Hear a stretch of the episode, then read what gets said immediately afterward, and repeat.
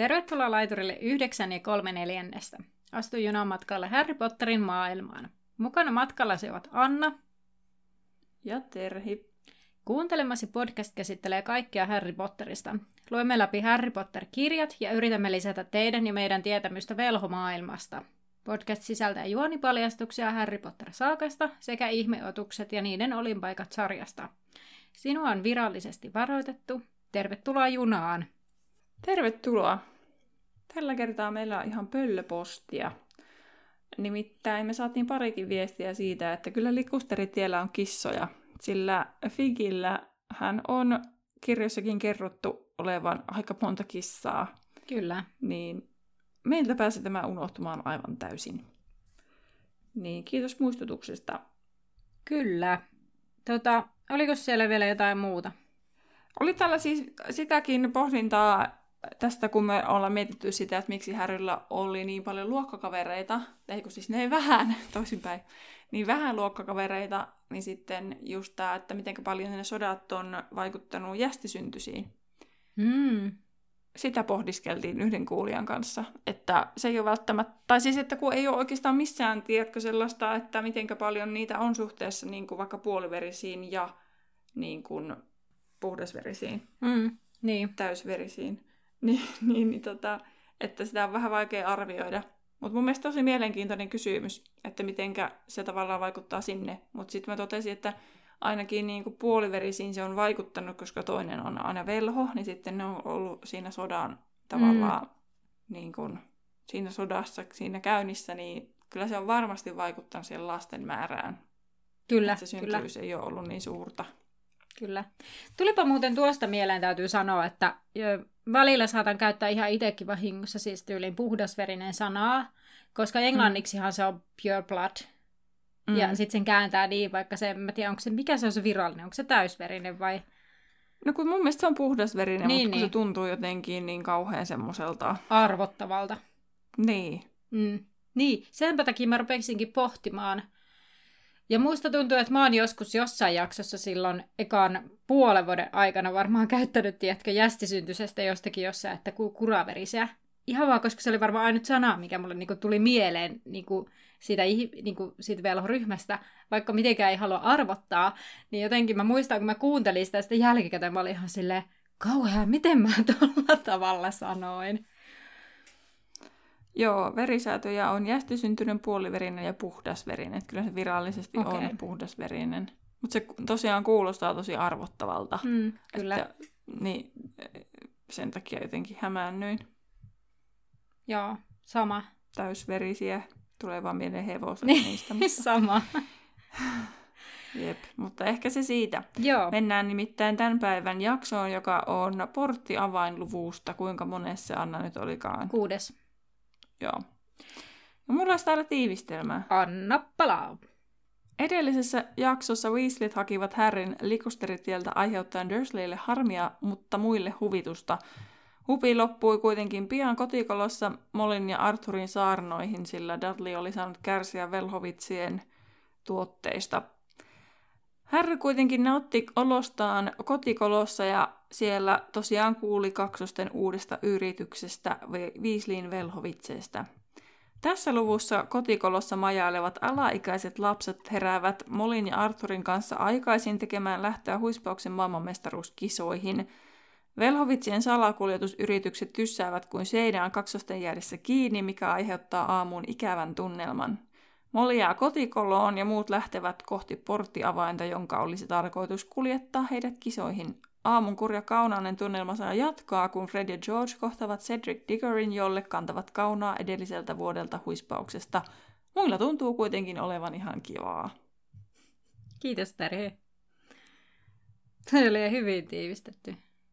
No se, semmoinen fiilis jäi, että Fredillä ja Georgella on aika syvältä tässä fiilikset. Syvissä vesissä ollaan tässä rankka kävelyreissu ja sit vaan saarantaa ja kilokieli Melli. mellit menee roskikseen ja kaikenlaista, niin lähdetään käsittelemään tätä lukua sitten tarkemmin. Joo, Häristä siis tuntuu, että herätys oli melkein saman tien, kun hän on painanut päänsä tyynyn. Molly herättää hänet ja Ronin ja kaksoset ja Häri huomaa, että ulkona on vielä pimeää ja kaksosetkin siinä pikkuhiljaa eräilevät ja Ron heräilee ja ne önisee ja önisee siellä. Lopulta kaikki neljä lähtevät alakertaan, jossa Arthur tarkistaa isoja pergamentilippuja ja hänellä on yllään golfjumperia muistuttava pusero ja vanhat farkut, joita hän esittelee muille, että kelpaako, kelpaako hän jästistä tai näyttääkö hän huomiota herättämättömältä. George kysyy, missä loput velistä ovat, ja Molly kertoo heidän ilmintyvän, joten he voivat nukkua hieman pidempään kuin nämä, jotka nyt tässä ovat lähtemässä. Fred murahtaa, että he saavat siis nukkua pidempään ja mikseivät hekin voisi ilmiintyä. Ja Molly sanoo, että eivät he tietenkään voi ilmiintyä, koska eivät ole täysi-ikäisiä eivätkä ole suorittaneet koetta. Molly tässä kohtaa lähtee etsimään, missä Hermione ja Ginny on, että ovatko he heränneet, ja Harry kysyy, että pitääkö ilmiintymisestä suorittaa koe. Arthur sanoi, että pitää ja taikaliikenneosasto oli itse asiassa pari päivää aiemmin, tai tässä lähiaikoina siis sakottanut paria ihmistä, koska he olivat ilmaantuneet ilman lupaa, ja he olivat vielä kaiken lisäksi halkeentuneet, ja Harry kysyy, mitä se tarkoittaa, kun kaikki muut ovat aivan jotenkin järkyttyneen oloisia tästä tiedosta. Ja Arthur kertoo, että, että halkeentuminen tarkoittaa sitä, että puolet jäi jälkeen, ja sitten he jäivät tavallaan jumiin kahden tilan väliin, koska he eivät päässeet kumpaakaan suuntaan. Ja siinä oli sitten aikamoinen työ selvittäessä tätä. Ja Harry kysyi, että saatiinko heidät kuntoon. Ja Arthur kertoo, että kyllä saatiin, mutta he saivat aika kovat sakot. Ja tota, niin eivät varmaan kyllä myöskään tee tätä samaa uudelleen ihan heti. Ja moni aikuinenkaan velho ei viitsi ilmaantua, ilmiintyä, Moni aikuinenkaan velho ei viitsi ilmiintyä. Mieluummin he matkaavat luuden varrella, vaikka se on hitaampaa. Tuossa sanoit aiemminkin ilmaantua, mutta kaikki varmaan ymmärtää, että se oli ilmiintyä. Mulla on tänään tässä lukemisessa hieman vaikeuksia. Ja sitten Häri kysyy, että niin, niin siis, mutta eli nämä muut Viislin perheen lapset, nämä täysi-ikäiset lapset osaavat siis ilmiintyä ilmeisesti. Ja öö, Fred tai toinen kaksosista ainakin kertoo, että Charlie oli joutunut kokeeseen kahdesti. Ekalla kerralla hän oli ilmiintynyt viisi mailia etelään päin jonkun vanhuksen niskaan. Ja Percy taas suoritti kokeen kaksi viikkoa sitten ja on ilmiintynyt siitä lähtien joka aamu keittiön todistaakseen, että osaa tämän taidon. No mitäs Fred ja George tekee itse seuraavassa kirjassa? Niin, nimenomaan, että pata... valitus ja tekee ihan samaa. Pataa kattilaa soimaa, vaikka eivät vielä sitä tiedäkään. Sitä piti sanoa, että mun mielestä on vähän outoa, että tässä jotenkin puhutaan paljon siitä, että eivät tykkää ilmiintyä, mutta sitten jotenkin jatkossa ne vaan ilmiintyy kaikkialle. Varsinkin elokuvissa, niin sehän on vaan silleen vaivoton. Kaikki vaan ilma, ilmiintyy vähän sinne sun tänne ja tuonne. Että sitä kuvataan kauhean helppona tapana, vaikka sitten se tässä jotenkin ollaan, että se on niin kauhean vaarallista ja vaikeaa ja kukaan ei tykkää juuri ilmiintyä ynnä muuta, ynnä muuta. Ja monet valitsee sitten luudanvarren sen sijaan. Niin. Niinpä. Hermione ja Ginny tulevat sitten alas ja Arthur kertoo kaikille, että heidän pitäisi kävellä pieni matka ennen kuin pääsevät mestoille. Ja Harry on jo, että pitäisi kävellä sinne asti, mutta ei kuitenkaan, mutta pieni matka kuitenkin. Ja tota, huispauskisoihin osallistui paljon velhoja ja yhteisön tulisi olla tarkka, etteivät jäisi kiinni ja sen takia pitää tehdä tämmöisiä erikoisjärjestelyitä. Tätä Arthur alkaa siis selittämään, mutta se jää kesken, koska Molly huomaa Georgin taskussa jotakin ja kutsuu tulee jo tajalla kirkasvärisiä kilokielimellejä taskusta ja Molly sitten raivostuu, koska ne olisi pitänyt hävittää jo aikaisemmin. Kaksoset joutuu tyhjentämään taskunsa. He olivat yrittäneet salakuljettaa monta kiloa kielimelliä ja Moli onnistui löytämään ne kaikki sitten kutsuntaloitsulla. Ja tässä ovella tapa esitellä tämä kutsuntaloitsu nytten, kun sitä ei ole aikaisemmin ollut, että se ei tule niinku ihan puskista sit koulussa, kun ne rupeavat harjoittelemaan. Aa, totta. Ja tota, Fred alkaa sitten huutaa äidille, että melkein puoli vuotta meni valmistamiseen, tai meille valmistamiseen meni puoli vuotta, ja oli hermostuu sitten vähän lisää siinä samalla, ja on silleen, että no ilman, koska nämä vipit olivat sitten jääneet vähän vähiin, että kun te olette käyttäneet aikaa tämmöisiin humputuksiin. Ja tunnelma nyt ei ollut kauhean leppoisa, kun he alkoivat tehdä sitten lähtöä ja kaksoset marssivatkin ulos hyvästelemättä äitiään. Kyllä. Harry kysyi sitten kävelymatkalla, kuinka kaikki velhot tosiaan pääsisivät sinne kisoihin paikalle, ja Weasley isä kertoi sen ollen aikamoinen järjestelyongelma, koska kisoihin tulee 100 000 velhoa, eikä ole sopivaa taikapaikkaa, mihin kaikki mahtuisivat. ja heidän täytyy hankkia autionummi ja virittää valtamat määrät jästejä vastustavia varotoimia, tai niin paljon kuin vaan oli mahdollista. ja koko ministeriö on ollut töissä jo kuukausia tämän vuoksi. Saapumisajat täytyi porrastaa. Joo, mietin siis, tiedätkö sitä, että eikö niillä oikeasti eli ministeriössä ole muita töitä? Siis, että jos koko siis ministeriö on. on siellä hoitanut asiaa, niin se kuulostaa siltä, että koko ministeriö ja sitten tavallaan, että no miten ne muut työt, että niin kuin... No siis kyllä mä itse ainakin ajattelen, että muiden töiden ohjeessahan ne jo kaikki tekee mm, niin kuin, varmasti mm. valmisteluita. Kaikilla osastoilla on ihan varmasti joku, joku tehtävä tuossa. Niin, kyllä, kyllä. Mutta jotenkin, mua huvitti jotenkin toi, että koko ministeri on vaan niinku keskittynyt tähän vaan viimeiset kuukaudet. Eiköhän ne ole muutakin tehnyt. Toivottavasti. Mm.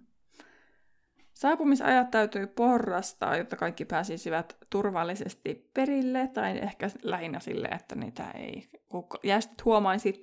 Ja halvempien lippujen haltijoiden täytyy tulla jo kaksi viikkoa etukäteen, ja muutamat tulivat jästikulkuneuvoilla, mutta ei saa aiheuttaa ruuhkaa sinne, ja jotkut ilmiintyivät turvapisteisiin, ja lisäksi ne, ketkä ei voi ilmiintyä tai halua, niin on sitten porttiavaimia, jotka oli esineitä, joiden avulla velhot kuljetetaan paikasta toiseen ennalta sovittuna ajankohtajana. ajankohtana. Ja nyt minä kerron vähän porttiavaimista lisää. Öö, tota, Tosiaan, niin kuin Terhi sanoi, niin porttiavain on tällainen tajattu esine, joka vie henkilön tiettyyn paikkaan. Se on usein jokin tällainen huomiota herättämätön. Matkustamista on kuvattu niin, että se tuntuu kuin koukku tarttuisi jonnekin navaan seudulla ja kiskaisisi sinut ilmaan. Ja useiden mielestä tämä on hyvin ikävä tapa matkustaa, koska se aiheuttaa pahoinvointia ja kaikkea muuta vaivaa. Ja periaatteessa kuka tahansa velho voi taikoa porttiavaimen tällaisella portusloitsulla. Mä en tiedä, mikä se on suomeksi, onko sillä suomennosta, mutta portus on se niin kuin englanninkielinen, miten se sanotaan. Ja porttiavan voi viedä joko tiettyyn aikaan henkilön määränpäähän, tai sitten se voi niin kuin viedä sen heti, kun sitä esinettä koskettaa, niin sinne tiettyyn paikkaan. Ja tällainen yksi onnettomuus tapahtui 2003 vuonna, kun kaksi jästikoiran ulkoiluttajaa päätyivät vahingossa Celestina Barbekin konserttiin. Velhot taas sitten, joille tämä porttiavain oli, jotka oli menossa sinne konserttiin, niin jäivät etsimään sitten vaan sinne paikalle sitä jotakin esinettä, joka oli siis ollut tällainen vanha lenkkari, jonka koirat oli siis napannut. Ja sen takia ne päätyi sinne konserttiin. Hmm. Ja Celestiina, eli tämä artisti, jopa pyysi toisen näistä jästelle, jästeistä laula, lavalle laulamaan kanssaan yhden kappaleen. Ja äh, kun näihin jästeihin oli sitten lopulta langetettu muistiloitsu, että he eivät muistaisi tästä mitään, niin sitä huolimatta toinen näistä jästeistä onnistui tekemään tällaisen suositun laulun, joka muistutti paljon sitä Celestinan hittiä mutta sitten se Celestina ei tykännyt siitä, että hänen biisistä oli tehty sitten tällainen jästiversio. Mutta minkä teet? Mm. Ja nyt mä siis, tää on seuraavan sellaista, että näin mä käsitin, mutta se oli jotenkin vähän epäselvästi kirjoitettu. Mutta ennen Tylypahkan pikajunaa ilmeisesti oppilaat matkustivat porttiavaimilla. Mutta siitä kuitenkin luovuttiin, koska oppilaat eivät joko löytäneet niitä tai eivät ehtineet niihin. Ja sen lisäksi Osa oli ensimmäiset päivät sairaalasiivessä sen pahoinvoinnin takia, mitä siitä seurasi. Ja ää, parantajat suosittelevat, etteivät vanhukset, raskaana olevat ja muuten vaan heikot matkusta porttiavaimilla. Ja ää, tosiaan tämä, tavallaan näissä on, porttiavaimissa on nämä kaksi eri tyyppiä. Eli se, mikä on sellainen, että se lähtee tiettyyn aikaan liikkeelle, mitä käytetään esim. tässä kirjassa, ja sitten siinä seiskassa, kun ne seitsemän potteria siellä, kun ne yrittää mennä, niin nehän on tietty aika menossa sinne kotikoloon. Ja sitten taas toinen tapa on se sellainen, että kun sitä koskettaa, niin sillä päätyy sinne paikkaan. Esimerkiksi tässä kirjassa myöhemmin on se kolmivelhoturnaja se pokaali sellainen. Hmm. Ja sillä pääsee myös hämmentävästi takaisin. Ja sitten mä en hmm. niinku, siitä, tässä oli niinku jotenkin vähän, siellä sivullakaan ei ollut ihan selvyyttä, että miten, nämä, niin kuin, mi, miten tämä toimii, että mille, niin kuin, mikä se on se mekanismi siinä, milloin tulee toinen ja milloin toinen. Että sitä ei niin kuin, siinä mm. selitetty mitenkään. Mutta Lupinin mukaan luvattomien porttiavainten tekemisestä voi saada jonkin rangaistuksen. Eli niin ministeriö hallinnoi sitä jotenkin, mutta sitten tuolla sanottiin, että kuka tahansa velho voi tehdä sen. Mutta ilmeisesti siihen pitää olla sitä ministeriön lupa. Ja esimerkiksi yhdessä kirjassa, ehkä kutosessa tai vitosessa, Cornelius Toffee suuttuu Dumbledorelle, kun se tekee hänen nenänsä edessä jonkun jostakin esineestä tuon porttiavaimen ilman, että se on saanut siihen lupaa. Saattaa olla vitoskirjassa ehkä. Mm, joo. Joo. Mutta että tällainen. Eikö se tee siellä, kun ne Weasleyn lapset lähtee sinne jouluna sinne? Joo. Pikana. Joo, sitä mäkin muistelen, että se on just siinä hetkessä. Mm. Ja siitä se ei tykännyt. Kiitoksia. Täällä sitten jengi kävelee aamuhämärässä kohti päämäärää, eli tätä porttiavainta, ja Härryn rintaa pistää jalka, jalat alkoivat olla jo kangistuneet tästä tarpumisesta, ja vihdoin he olivat perillä ja alkoivat etsiä porttiavainta.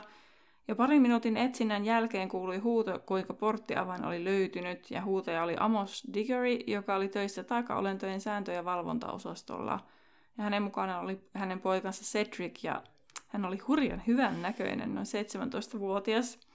Ja hän oli puuskupuhin etsiä ja kapteeni. Ja Fred ja George kantoivat edelleen kaunaa edellisen vuoden ottelusta, jolloin rohkelikko oli hävinnyt ankeuttajien väliintulon vuoksi. Ja sitten rupesi sinne rupattelemaan ja Digorit kertovat, että ovat joutuneet heräämään jo kahdelta aamulla. Ja Amos tulisi olemaan iloinen, kun Cedric suorittaisi lopulta ilmiintymiskokeen. Mutta ei pitäisi valittaa, koska MM-kisat ja sitten Amos huomasi Harryn, kun Arthur alkoi esitellä lapsia ja Harrylle tuli tosi kiusaantunut olo ja sitä varmasti lisäsi se, että Amos iloitsi, kuinka Cedric oli voittanut tämän edellisenä vuotena siellä huispauksessa. Cedric näytti nololta ja muistutti Harryn pudonneen luudan varrelta, mutta Amos oli vaan silleen, että ihan sama, että sinä et kuitenkaan pudonnut ja hän oli erittäin ylpeä hänen vaatimattomasta herraspoi, herrasmiespojastaan. Mun mielestä tämä oli kyllä jotenkin huikea jotenkin sillä lailla mutta kyllähän me kaikki tiedämme, parempi mies voitti, että sinä niin. pysyit luudalla, Häri ei pysynyt. Ja sitten niinku, niin. jos olisit ollut tilanteessa ja nähnyt, että ankeuttajat hyökkää, niin se ei ehkä enää ole lentotaidosta kiinni. Niinpä. No sitten vähän näistä Diggory, Diggory, Diggory, Diggory perheestä ja heidän suvustaan vähän tietoa. Niin ensin tätä perheen historiaa, eli tämmöinen Eldrich Eldritz. Miten tämä on? Sulle on osunut kaikki hauskat nimet tuolta. Eldridge Diggory valittiin taikaministeriksi 1733 ja valittiin uudestaan 1740, eli hän, ja, mutta hän kuoli lohikäärmen rokkoon 1747, eli tällä Diggoryn perheellä on taikaministeriö historiaa. Joo, eikä liittyykö tämä johonkin niihin ankeuttaja-aikoihin, kun miten musta tuntuu, että sielläkin joku Oliko siellä joku, eikö se oli se joku paha noita se Eldridge? Mutta silloin oli samoihin aikoihin joku ton niminen mun mielestä aikaministerinä. Ihan olit oikeassa. Oikeasti? Eli tämä, joo, että tämä Diggory meni käymään siellä Atskabanissa ja sitten huomasi, että miten kauheat olot siellä oli. Niin sitten tota, se niin kun, perusti tämmöiseen komiteaan, joten piti keksiä vaihtoehtoja Atskabanille, tai että mm. mitenkä voisi edes ankeuttajat korvata, mutta sitten Tämä ei onnistunut ja sitten se kerkesi kuolla. Kato, jotain mulla on jäänyt päähän. Uskomatonta. Mutta jotenkin tämä liittyy myös niinku auroreihin. Joo. Sitä ei nyt kerrota tässä, tässä asiassa. Mä ajattelin, että nyt ei ole niin, niin oleellista asiaa, kun ei ole koko mies elossa. Katsotaan nyt nopeasti sekin. Diggory Family. Hän perusti jonkun Aurori Recruit niin kuin, program – Okei. Okay. Auroreiden niin rekrytointiohjelma tai jonkun vastaava. Tämmöinen. Joo. Paljon sai aikaa. Mutta sitten 1990-luvulla vaikutti toinenkin Diggory taikaministeriöstä, nimittäin Amos Diggory, ja hänellä tota, ää, tässä kerrottiinkin itse asiassa se osasto. Eli taikaolentojen sääntö- ja valvontaosasto, missä hän työskenteli. Ja Ams oli tosi isällinen ja ystävällinen ja hän oli myös hyvin tunteellinen. Laidasta laitaan kaikki tunteet tuli tosi vahvasti. mitkä tulee monesti tässä kirjassa esille. Ja itse asiassa juurikin tässä kirjassa ne tulee esille, että hän suuttuu herkästi ja hän liikuttuu herkästi, että hän näyttää kyllä tunteensa hyvin vahvasti. Ja Amuksella oli tosiaan yksi lapsi, Cedric, josta hän oli todella ylpeä. Ja hänellä oli toki vaimo, mutta tästä vaimosta se on vaan Cedricin äiti. Eikö sitä kerrota sen nimeäkään? Ei. Kiva. Mutta sitten Cedric Diggory syntyi vuonna 1977. Tylypahkassa hän oli puuskupuhin valvojaoppilas sekä huispausjoukkueensa etsijä ja kapteeni. Ja kuudentena vuotena hän osallistuu kolmivelhoturnajaisiin. Cedricin sanotaan olevan puuskupuhin luonteenpiirteiden perikuva. Hän oli reilu. Eikö se ole perikuva sellainen positiivinen? On, on, on. No niin. Mä anteeksi kysyn tähän väliin, siis se on kuudennen vuoden opiskelija. Silloin, no tässä lukee niin. Kato, kun se on, mun mielestä oliko se syntynyt sitten loppuvuonna 77. Että se on joutunut aloittaa, kato vasta myöhemmin. Aivan. No se, niin ai niin kuin tää tylypahkain niin. jännittävää. Joo. Niin. Uh, mutta siis hän oli tosiaan reilu ja jalomielinen ja hänellä oli paljon sisäistä voimaa ja hän oli tosi uskollinen ja hän piti aina sanansa ja oli luotettava. Siinä kertoi tosi paljon esimerkkejä niistä, mutta sitten mä ajattelin, että en mä nyt luettele, kun sitten mä luettelisin tämän kirjan tapahtumat. Niin en ruvennut niitä luettelee. Mutta Amoksen ja Cedricin molempien mörkö oli Lordi Voldemort. Ja tämä mörkö osoittautui todeksi, kun Cedric menehtyi vuonna 1995 Voldemortin melkeinpä kädestä. Kun se sanotaan, että, että sama kuin tuosta puhutaan, että Harry sanoo, että Voldemort tappoi ei kun Voldemort, mitä mä selit, kun siis, että kun se sitä, että Voldemort tappoi Cedricin, vaikka ei se käytännössä tappanut, kun se oli mato häntä, mutta koska sitten osa sanoi, että koska se käski mato hänen tappamaan Cedricin, niin sen takia Voldemort tappoi sen. Niin, ja sehän on sen sauvalla, eikö kuitenkin? No, mutta silti vo, mato häntä mm, kyllä, oli, kyllä. teki sen niin. oikeasti. Niin, niin, näin. Mutta se oli nyt vähän tämmöinen sivupolku. Ja tota, Amos ei koskaan päässyt sinuiksi sitä poikansa menetyksestä, ja vielä vuonna 2020 hän yritti saada Härryn käyttämään ajankäännintä estääkseen sen poikansa kuoleman. Että se ei niinku koskaan päässyt siitä yli, siitä mm. poikansa kuolemasta, ja hän vähän tulee jopa hulluksi siitä sitten. Sen näkee siinä kirjoitussa lapsessa. Ja sitten tässä kirjoitussa lapsessa juurikin tästä kerrotaan, ja tähän päädytään, että sitä lähdetään pelastaa. Ei Härry toki toisi, tosin mutta tota, sitten siellä toisessa aikaulottuvuuksissa käykin niin, että Cedric kääntyykin kuolonsyöjäksi. Hmm. Että hän saa niin kovan nöyryytyksen, että hänestä tulee niin katkera, että hän liittyy kuolonsyöjiin. Ihan kauheita. Et en tiedä nyt sit kumpi on parempi. Mutta palataan sitten takaisin tänne Kärpän pään mäelle. Joo. Arthur huomattaa tämän Aamoksen kovan vuolaan ylistyksen jälkeen, että aa, tota, alkaa olla aika, että tuleekohan meitä muita vielä täältä päin. Aamuksen mukaan lovekivat ovat olleet jo viikon siellä tapahtumassa ja Fawcettit eivät saaneet lippuja. Arthur sanoo Härille ja Hermionelle, että heidän tarvitsee siis vain koskettaa porttiavainta.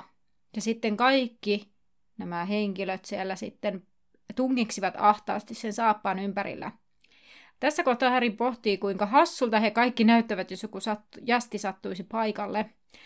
Arthur laskee kolmesta alaspäin, ja saman tien Häristä tuntuu, kuin koukku tarvittuisi napaan ja nykäisisi rajusti. Jalat kohosivat maasta ja he kiisivät tuulen ujelluksessa ja kieppuvassa värissä. Härin etusormi on liimaantunut saappaaseen kuin siinä olisi magneetti. Yhtäkkiä Härin jalat tömähtävät maahan ja Ron törmää hänen ja he kaatuvat.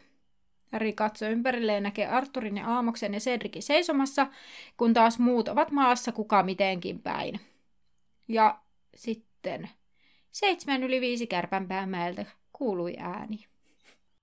Mä rupesin miettimään sitä, että kun tässä jotenkin puhutaan ihan hirveästi siitä, että, että niin kuin vaikka kaksi viikkoa aikaisemmin, tulee sellainen olo, että miten ne kaikki muut ottelut Siis mä mietin, sitten? Mä mietin aivan samaa. Siis joo, mä mietin ihan samaa, että jos sä oot kaksi viikkoa siellä areenalla tönöttämässä tai sillä leirintäalueella, niin, niin hengaatko sä siellä leirintäalueella kaksi viikkoa?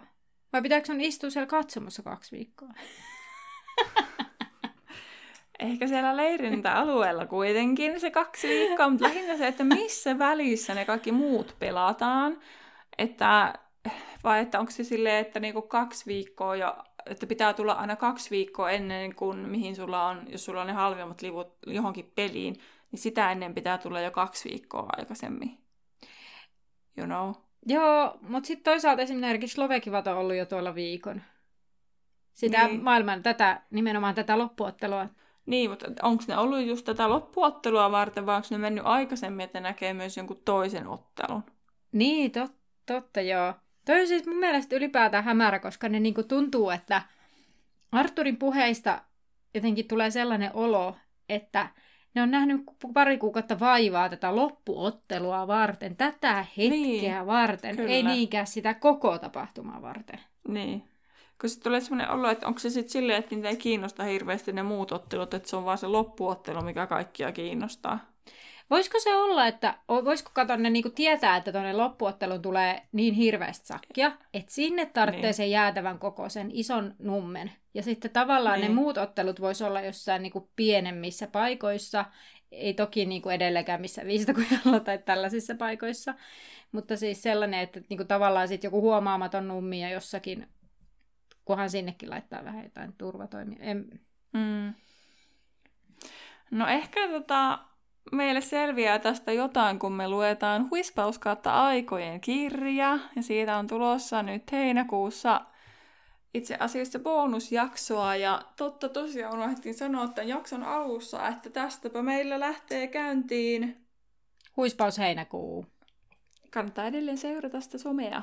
Täältä editointipöydältä terveisiä vielä heinäkuuhun liittyen, eli tosiaan vietämme huispaus heinäkuuta, ja kuten tuossa aiemmin kerroinkin, että Luvassa on bonusjaksona esimerkiksi käsittely kirjasta Huispaus kautta aikojen.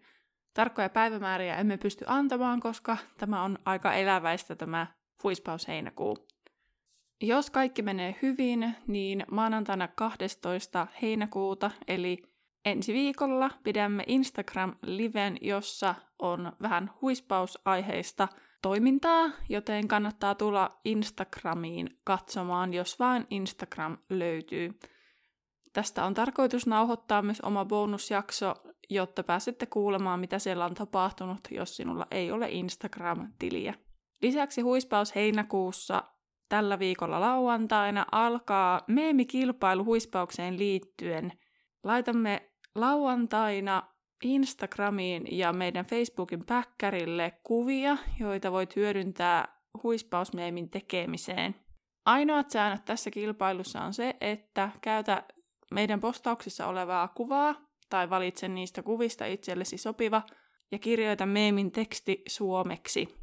Meemin pystyt tekemään kuvamuokkausohjelmilla, puhelimille löytyy sovelluksia ja lisäksi löytyy erilaisia meemigeneraattoreita – Finkki kuitenkin siitä, että kannattaa katsoa, että sovellus on varmasti turvallinen käyttää.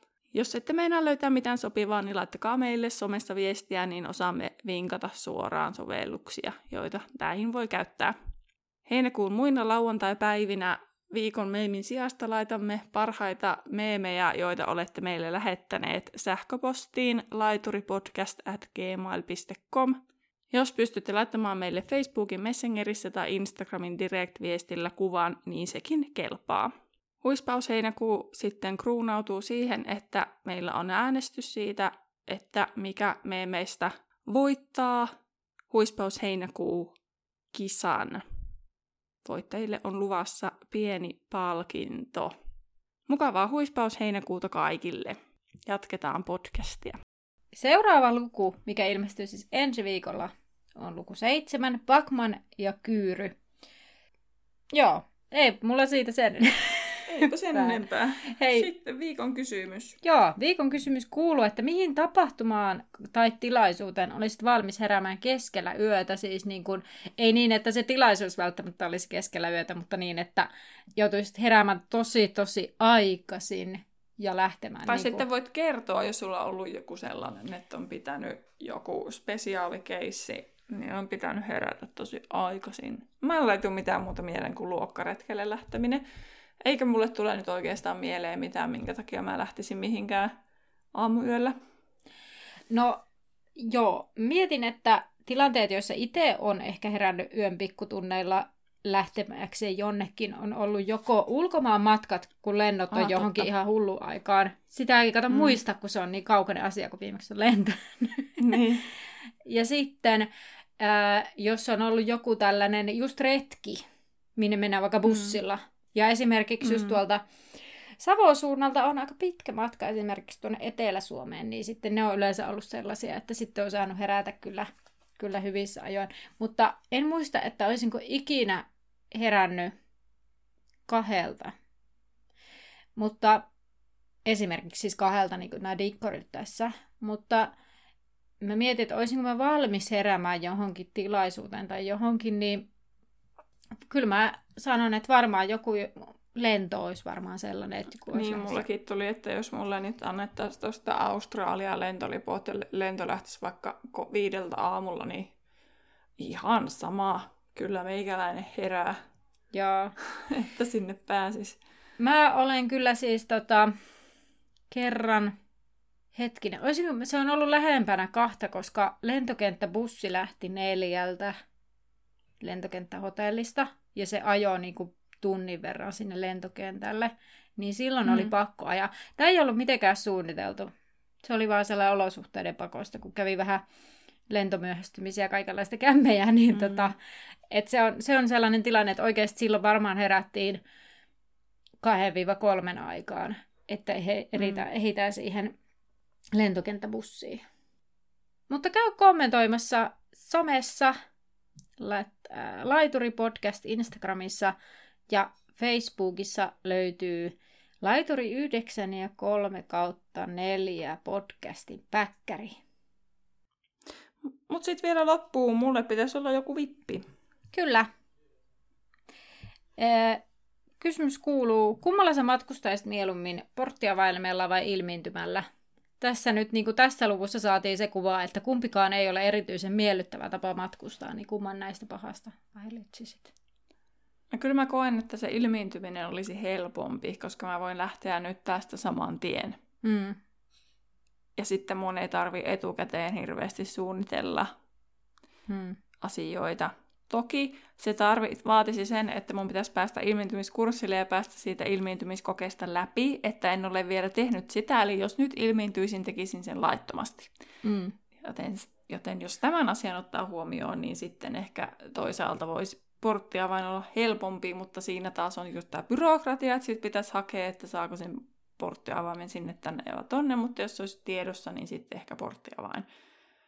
Mutta jos mulla nyt olisi se lupa ja kaikki mahdolliset kunnossa, niin kyllä mä ilmiintyisin. Joo. Mä mietin tässä muuten sitä, että missään tuossa ei sanottu, kuinka pitkälle porttiavaimen voi tehdä. Voiko sen tehdä eri maahan, eli onko se tapa, millä voi matkustaa toiseen maahan? Ää, esimerkiksi siinä ihmeotukset ja niiden olinpaikat, niin nythän lähtee Englannista ää, Ranskaan. Niin. Niin, eli tavallaan ilmiintymällähän ei pystynyt vissiin, siinä oli se tietty matka, Joo. eli rajoitus, että tavallaan sitten siinä olisi se, millä varmaan sitten voisi mennä toiseen maahankin. Hmm. Onkohan velhomaailmassa joku vähän niin kuin matkatoimisto, ketkä niin kuin luo porttiavaimia, jos jotkut haluaa lähteä ulkomaille? Että tiettyä maksua vastaan. Olisiko ministeriöllä sellaisia niin kuin... Siinähän olisi bisnesidea, jos ministeriö ei niin kuin hoida, että ne hoitaisi niin kuin kaikki ne hakemukset ja että se tekisi sen porttiavaimen ja hoitaisi ne kaikki kuntoon. Joo. Tietysti miten ne pääsee sitten takaisin, niin se on sitten asia erikseen, mutta siinä olisi kuitenkin bisnestä mahdollista mutta kato, mut kato, jos sen saa sillä tavalla, että, että ne luo valmiiksi sen porttiavaimen sinne niin kuin jo sinne toiseen maahan, ja sitten tavallaan siinä on se tietty aika, milloin se lähtee. Totta. Että se pitää ottaa se uusi porttiavain mukaan ja tulla niin. sillä sitten pois. Niin, vähän kätevää toisaalta.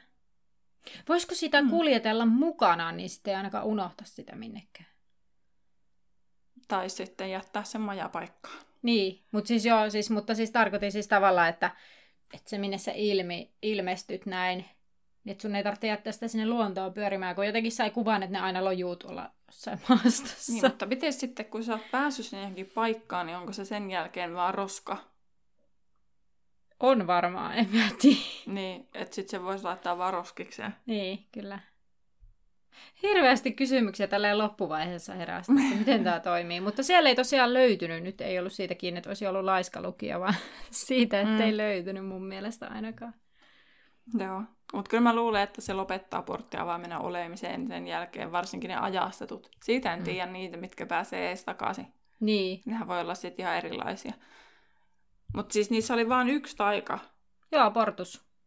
Okei, okay, ehkä siinä on joku Onko siinä sitten joku sauvan liike, kun teet tälleen näin, niin sit siitä tulee sellainen portti, ja kun teet tälleen, niin sit siitä tulee toinenlainen. Tai sitten tai mikä? ajattelet tietynlaista. niin, en tiedä. no niin, mutta että sellainen vippi. Tämmöinen mysteeri tähän loppuun kaikille näin, mietittäväksi. Kyllä. Hei, kiitos kun kuuntelit, kiitos kun olet mukana. Nähdään laiturilla. Heidop. Kuuntelit juuri podcastin Laituri 9 ja 3 neljännestä, jonka on luonut ja tuottanut Terhi ja Anna. Musiikista vastaa Terhi. Seuraa meitä Instagramissa nimellä Laituri Podcast ja etsi meidät Facebookista nimellä Laituri 9 ja 3 4. Tervetuloa mukaan myös ensi kerralla.